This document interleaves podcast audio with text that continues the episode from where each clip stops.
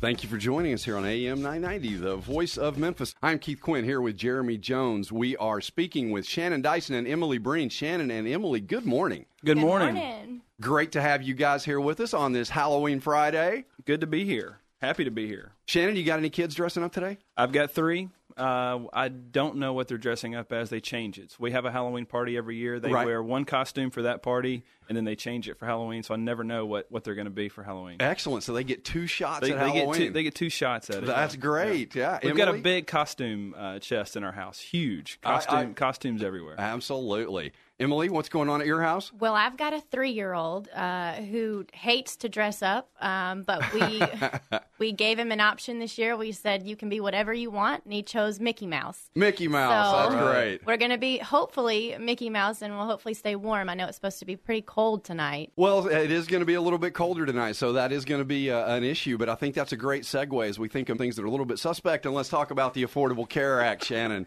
Uh, and uh, you can bring us up to date on everything that's happened over the last year. Well, we're going to start out with some positives, Keith. All there right. Are, Well, I love that. There are some positives uh, to the Affordable Care Act. The, the main positive being uh, that we've been able to have access for people uh, that had health conditions that, that in the previous years would otherwise have them uninsurable. Uh, so I, the the main condition that pops out in my head is diabetes. Diabetes is, is something that millions of Americans live with. Uh, and pre 2013, 2012, uh, you could not go out into the market and get an individual health plan if you had diabetes. And that's a really big deal. Automatic decline, Right. it- with any carrier, and so you'd have people that would work for years at a at a job. All of a sudden, they're laid off, fired. Uh, their Cobra is way too expensive for them to continue, um, and they had no options. Right. So that's a, definitely one of the good things that came from this law.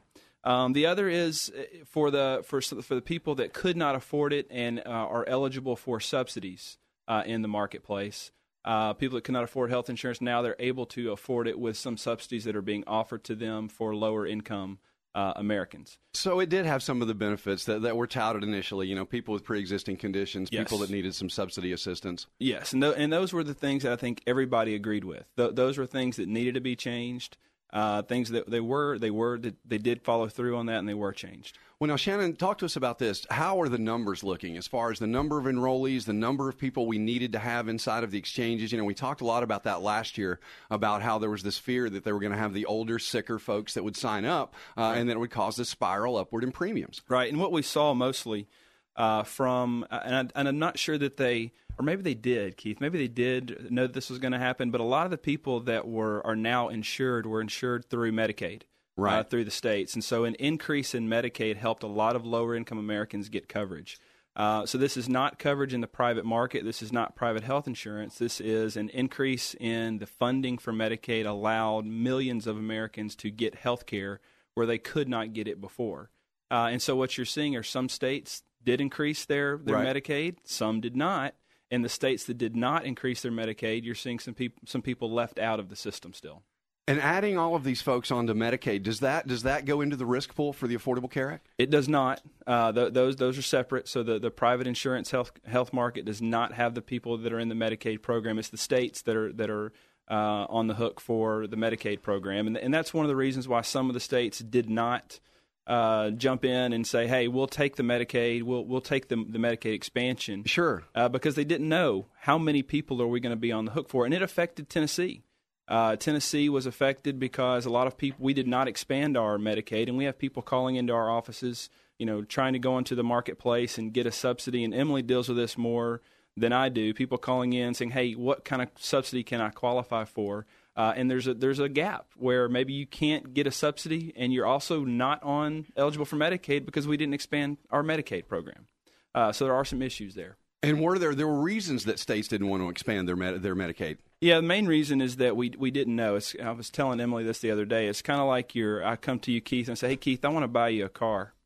Um, and Uh, okay. it, it may be something that you can't you, right you can't normally afford. Yeah, right. So you can't normally afford this car, but I want to buy you a car, and I'm going to promise you that I'm going to pay for that car for a month for 12 months. I'm going to pay 12 months worth of payments. So Excellent. so it sounds great, right? Yeah. But what if you can't afford that car after a year? Well, I get to use it for a year. You get to use it for a year, but what happens after that year? Your Yeah, name. I, out of luck. I bought this car in your name, and Right. So you're you're on the hook for these payments. So after a year, I can't make the payments any longer. What happens to you? So the states would have to pick up the payments. The states for the have program. to pick up the payments for the program, And that that's money's why- gotta come from And that's why Tennessee said we don't we don't want to be a part of the Medicaid expansion. I get you. Well, Emily, let's talk a little bit about what you see uh, with Shoemaker Benefits, and, and first, let's talk about uh, what are what is your area of responsibility as an account manager? What is your role with Shoemaker Benefits? Well, um, I actually I directly support uh, Shannon um, during during the sales phase of our business. Um, we deal a lot with um, not only individual clients, but we have a lot of group clients, group health clients. Right. Um, and so I deal a lot um, with directly supporting him um, during that phase. But then um, what I what I do more, I guess, once um, that account is acquired.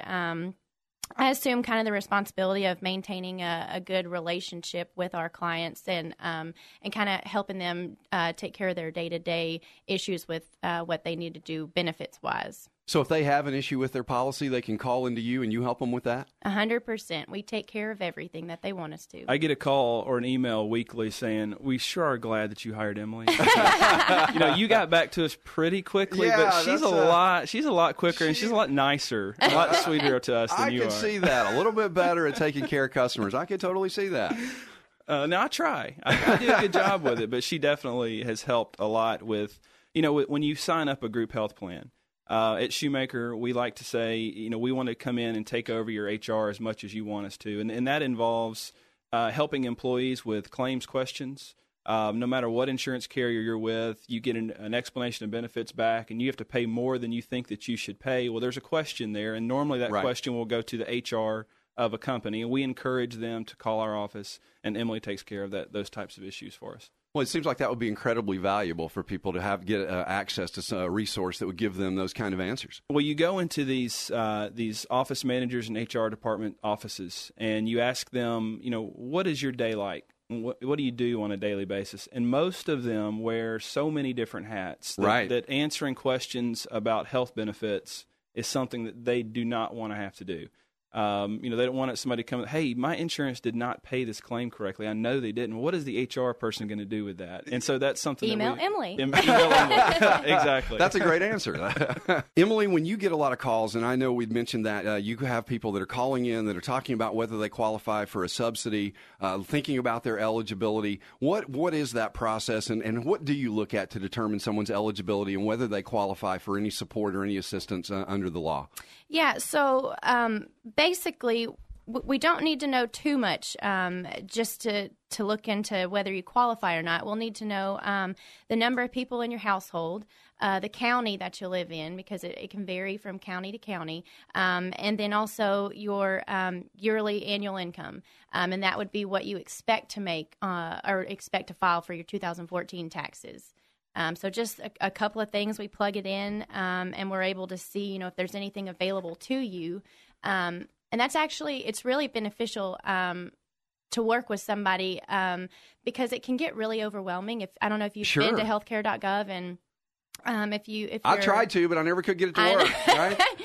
well, it's it's working now, um, but it's it can be really overwhelming with um, the number of plans that are available. Um, I mean, it's pages and pages, and and that can just get really um, it can get muddy and maybe not understand you know quite what you're looking at when there's a hundred plus options. So we really help to kind of narrow those down and and, and explain um, the differences in those and what maybe would work best for you and, and which carriers we prefer. Because I think it's probably one of those things where people call in and they really don't even know the questions to ask when, they're, when they're trying to pick the right policy for them and their family. Right, and and Shannon is really good um, at being able to kind of walk them through and and ask the right questions as to you know what is most important to your family. Um, you know whether you want a really high deductible and a low premium, or you know if you want you want to pay a little bit more to have a, a lower deductible and you know Yeah, people. When most most of the people that call in, um, first of all, most don't realize that they actually might qualify for a subsidy. And so, the, when we ask the question, "What is your adjusted gross income?" or "What do you what was it last year? What do Right. you expect it to be for 2014?" They're kind of taken aback, like, "Why are you asking me how much money I made last year?" uh, but it is very important uh, to us and to the to the system to be able to put that in and figure out, you know, where where these people fall on Sure. on the spectrum. And in a lot of cases, it's actually more than you would expect.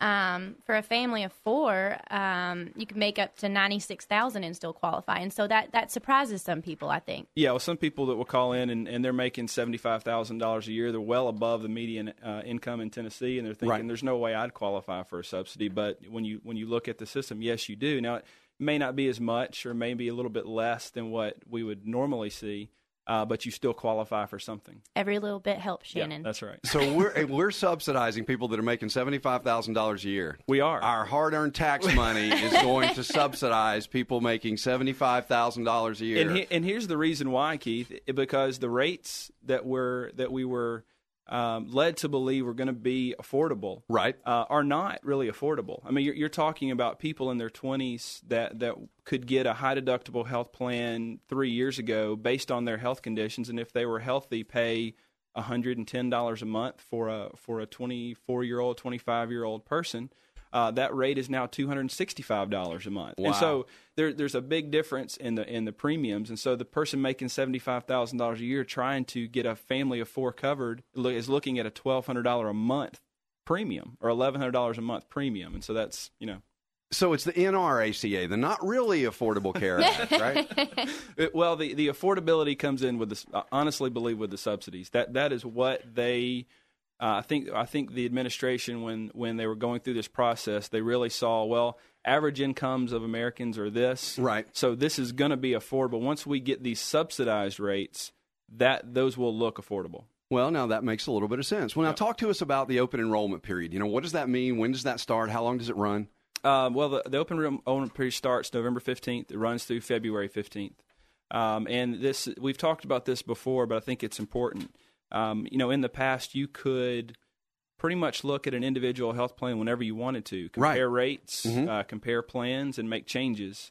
Uh, the open enrollment period is now the only time that you can do that as an individual to get a new health plan between November 15th and February 15th, uh, unless you have a qualifying event throughout the year. So if you don't get one before February 15th and you forget about it and you look up in March and want to go get some health insurance, Not you- happening. Yeah, you cannot. You can't do it. You it, when, when you go into the system, it's going to ask you what is your qualifying event uh, to in order to get to be eligible for health care, and then you have to prove it. now what do you mean by a qualifying event, Shannon? Uh, if you uh, get married uh, or divorced, lose other coverage, uh, you move from a group that has coverage and you, and you lose coverage there. Um, you have yeah have childbirth. Um, there's a, several different uh, factors, but not as many as you think. Like if you have an individual plan now and Right. you forget to pay the premium, and that poli- policy lapses, that's not a qualifying event to get a new health plan. Uh, so that you know, if individual policy for, for losing an individual policy is not a qualifying event. It's a it's kind of a think of it this way: losing a policy is no fault of you. So if you are terminated from employment, lose your lose your uh, insurance, that's a qualifying event. Ah, that does not sound like a government program to me where there's a little bit of personal accountability where you actually got to pay your premium. Well, you re- think you have that right? The reason why is is because of something we talked about when this healthcare law was first coming into existence. And we said, what if somebody goes into the hospital, has no insurance, and says, I need to go buy a health plan today? Absolutely. Well, I think they realized that, That- part, and, right. and that's why if you're not asking health questions, if you're not um, monitoring anything whatsoever, you have to put it on an annual enrollment basis and only have one time to enroll. Shannon, I understand that you want to test our knowledge. Well, it's Halloween, trick or treat, and all that. So I figured we'd ask, some, we'd ask some questions and see what you guys know. Um, the first question is a true or false question, Okay. Jeremy, now we Um, got to do good on these. and it so. has to do with Keith Quinn's uh, health plan. Uh-oh. So, Keith, your health plan, Uh-oh. your health plan covers. This is true or false. Your Okay. health plan covers pediatric, dental, and vision. Do you have children? No. Okay. Your health plan covers pediatric, dental, and vision. True or false? True. Correct. That is Hey, true. Very yeah. good, Keith. Very good. I don't need the pediatric part, though, You do not, but it is covered. but I am anyway. paying for it.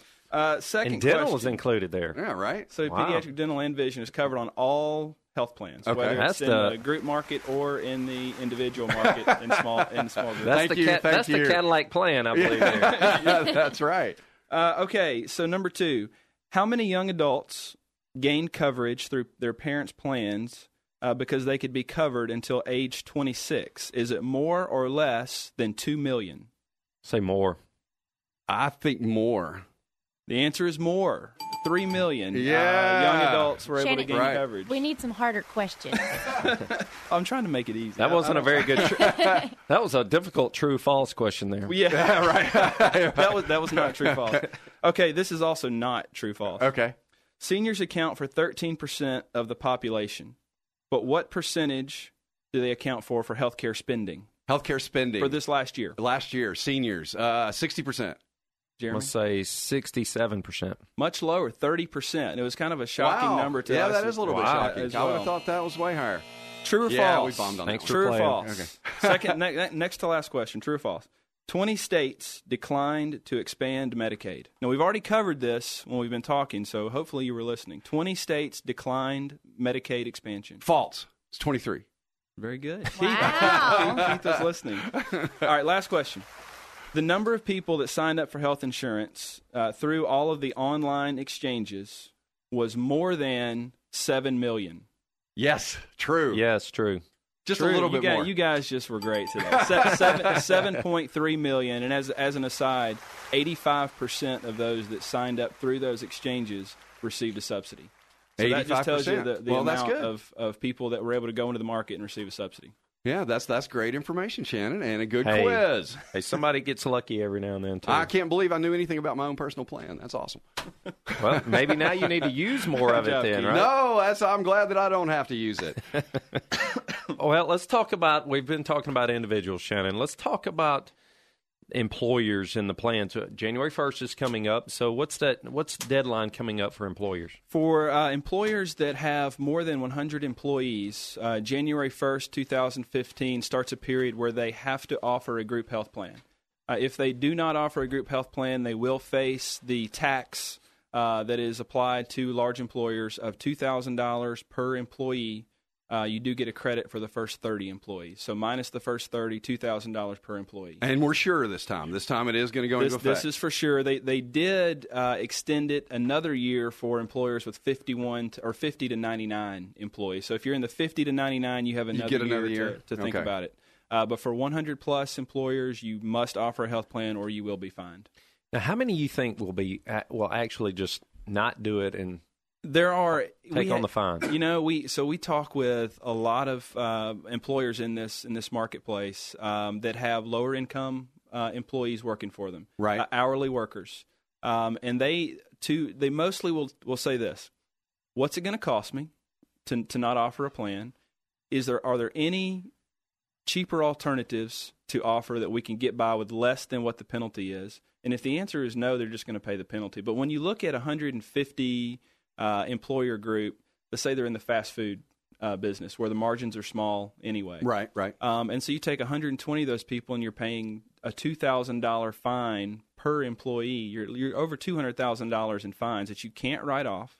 Uh, it's not, there's not a tax write off for that. Uh, and so that's just a penalty that you're, that you're paying.